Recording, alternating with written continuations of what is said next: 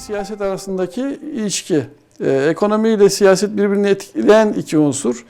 Ekonomi ve siyaset birbirinden ayrı mı yoksa ekonomi ayrı, siyaset ayrı mı? Şimdi gelen sorulara göre baktığımız zaman da birçok e, ekonomistin e, ülkenin ekonomik durumunun kötüye gittiği noktasında e, açıklamaları ve e, şikayetleri var. Bazı ekonomistlerin de yine hükümete yakın olan kesimin de ekonominin iyiye gittiği noktada düşünceleri var. E, bu noktada sizin görüşleriniz nedir?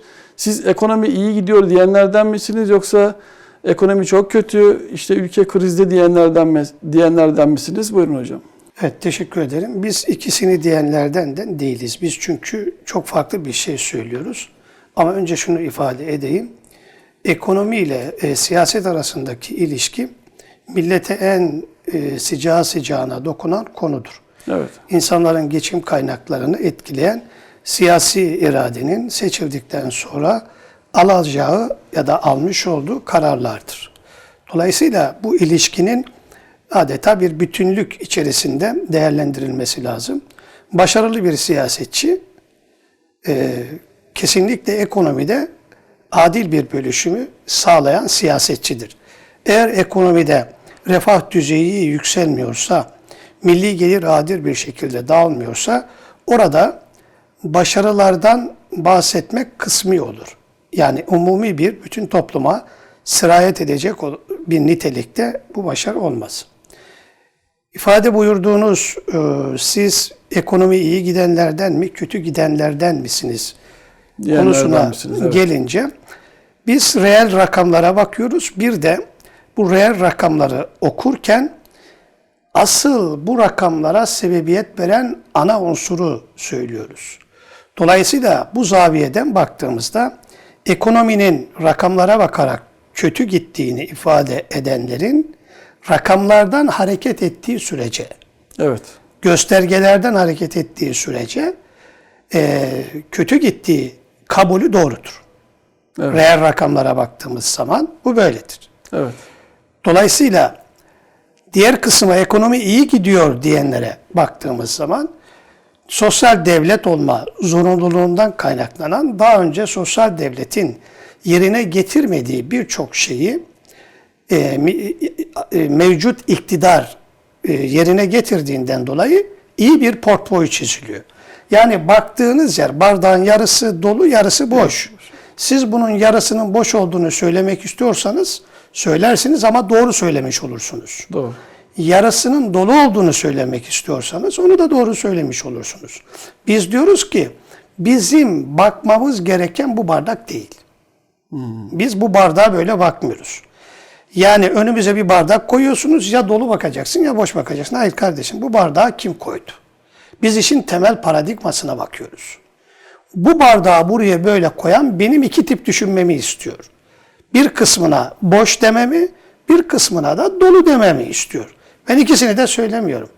Peki Yunus Bey siz ne söylüyorsunuz? Evet yani sizin yaklaşımınız, görüşünüz. Biz ne söylediğimizin anlaşılması için ekonominin kötü gittiğini söyleyenlerin söylediği şeyler nedir? Öneri olarak bizim için önemli olan bu. Kalkarsınız mevcut ekonomik değerlerle ilgili doğru rakamları verirsiniz ve dersiniz ki ondan sonra ekonomi kötü gidiyor. Bunu söylemek kolaydır. Bugün zaten e, liberal ekonomiyi benimsemiş olan ve bu eğitimi almış olan insanlar maşallah bu arada meşhur olmaya başladı herkes. Evet. Ee, YouTube kanalları açılıyor. YouTube kanallarda birbirlerini taklit ediyorlar. O onu dinliyor. Onun dinlediğine bir şeyler katıyor. Ee, bir ciddi takipçisi oluyor. Popüler olmaya çalışan aynı cenahın insanları var. Bu insanlar özünde ne söylüyor? Yani bu cenahın duayeni olarak kabul edenlerin kalem oynatarak hepsi çünkü oradan iz düşümlerdir Evet. biraz basiretli baktığınız zaman bunlar aynı şeyi tekrar ederler. Bunların önerileri nedir? Bir zümresi IMF'i çağırıyor. IMF'i davet ediyor. Evet. Niye? Diyor ki siz diyor öyle bir noktaya geldiniz ki diyor borçlanamıyorsunuz diyor. Artık yüksek borçlanıyorsunuz. O zaman IMF'den daha ucuz borçlanabilirsiniz. Hükümetin bunu yapması lazım. Önerisi bu. Bir diğeri de iş çözüm önerisi olarak diyor ki kardeşim senin diş borç ödemelerin var. Bu borçları içeriden e, sübvanse edemiyorsun, tedarik edemiyorsun. O zaman faizleri arttırman lazım. Yani sıcak para ihtiyacın var. Bunlar zaten tatbik edilmiş olan şeyler. Yani bunlar o 24 Ocak kararlarından günümüze kadar küresel finans egemenliğini bu ülkede tam netice olarak ağırlaştırdıktan sonra onların politikalarından iki tanesi bu. Bunlar tatbik ediliyor. Bir diğeri diyor ki devalüasyon yapacaksın. Efendim ihracatı arttıracaksın. İhracat açığımız var. Bu ihracat açığımızı kapatabilmemiz için de çok üretip Üretim çok satmamız lazım, gerekiyor. evet. Bakın çok üretip çok satmamız gerekiyor. Sistemin içerisinde bunu söylüyor. Bir daha e, bir Evet. kısmı daha var. O da diyor ki bizim şu anda sürdürülebilir borç politikalarımız tıkandı. İşte bu sürdürülebilir borç politikalarını aşabilmek için siyasi konjonktürün getirmiş olduğu bölgesel olarak yaptığımız yanlış kararlar var. E, Amerika ile Avrupa ile çatışmalarımız var. Bu çatışmalarımıza girmememiz gerekiyor ve bu çatışmaların aştıktan sonra da borçlanma kabiliyetimizi işte kredi kuruluşlarının Türkiye'deki kredi notunu yükselterek güvenilirliği noktasında borçlanma kabiliyetlerinin arttırılması lazım. Şimdi bunların hepsini toplayın. Evet. Bunlar aynı tavanın balığı. Bunlar aynı şeyi söylüyor. Şimdi biz ne diyoruz?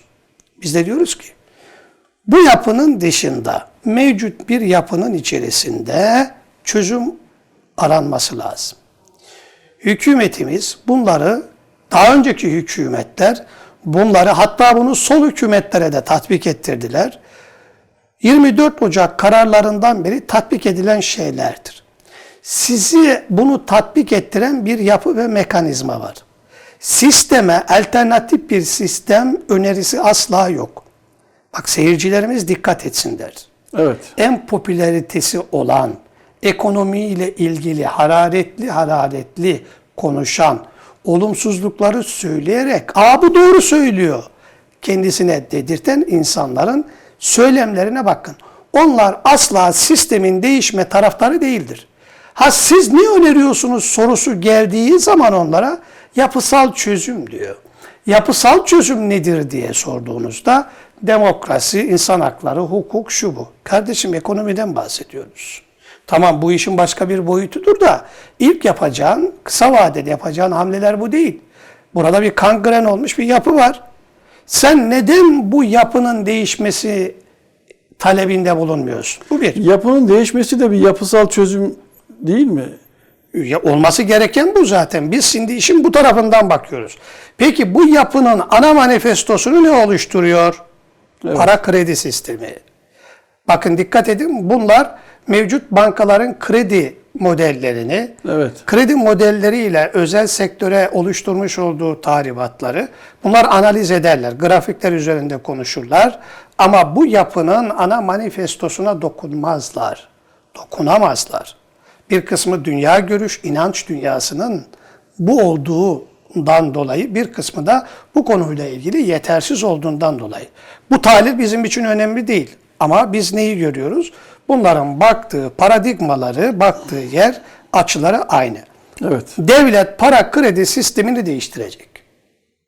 Şimdi hükümetimiz bu seçim arefesinden sonra şimdi yeni bir döneme girdi. Para kredi sistemini değiştirmediği sürece çözüm yok. Yok. Nedir bu para kredi sistemine? Biz ne diyoruz? Borca dayalı bir yapı sistemi, diyoruz. Evet. Bunların bu ekonomist diye geçinenlerin her birinin önerdiği şey borçlanma ve türevsel işlemleridir.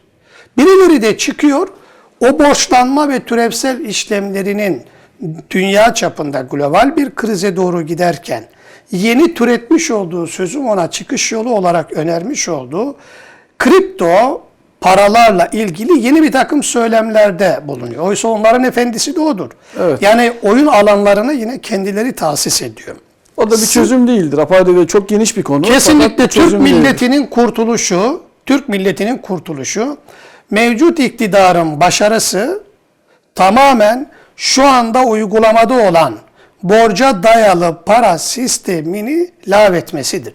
Evet. Bunu bunlar yapamaz. Şu anda mevcut hükümetin beslendiği kaynakta şu an, e, bu paradigmayla beslenmiş olan insanlardır. Onlar bunu değiştirmediği sürece bu yani onları da değiştireceksiniz. Yani siz bir ekonomik kurul oluşturmuşsunuz. Niye Çarkı, oluşturdunuz? çarkı dişlileri Hayır, değiştireceksiniz. Ekonomik, tabii ekonomik kurul niye oluşturdunuz? Ekonomik sorunlara çözüm üretecek, kendi milli öz değerlerimizden hareketle kendi manifestomuzu kuracağımız yeni bir iktisadi model. Var mı bunların böyle bir iddiası? Şu an istatistik yapılıyor bildiğim kadarıyla. Ya ha istatistik ya, ya bilgi toplaması yapılıyor ve bunlar tekrar ediliyor. Maalesef. Genelde bunların hepsinin yani az önceki faizci ekonomist kafaya sahip olan faizsiz ekonomi olmaz diyen dolayısıyla bunun bir ekonominin olmazsa olmazı olarak gören insanların yaptıkları da budur. Bu konuda siz e, epeyce ümit vardınız. E, Gelinen noktada e, bilgi toplandığı kanaatine vardınız anladığım kadarıyla. E, Ekonomik kurulla ilgili beklentiniz son olarak kısa cümleyle. Şunu söyleyeyim. Buyurun. Bizim e, ekonomik kuruyla ilgili hayır beklentimiz şuydu. Yani bu aşamalar oluşurken yeni siyasal sistem içerisinde e, evet hatalar yapılacak, tökezlemeler olacak. Evet. Ama bu tökezlemeler şu anda tekrar boyutuna düştü. Yani yeni ekonomik program Evet.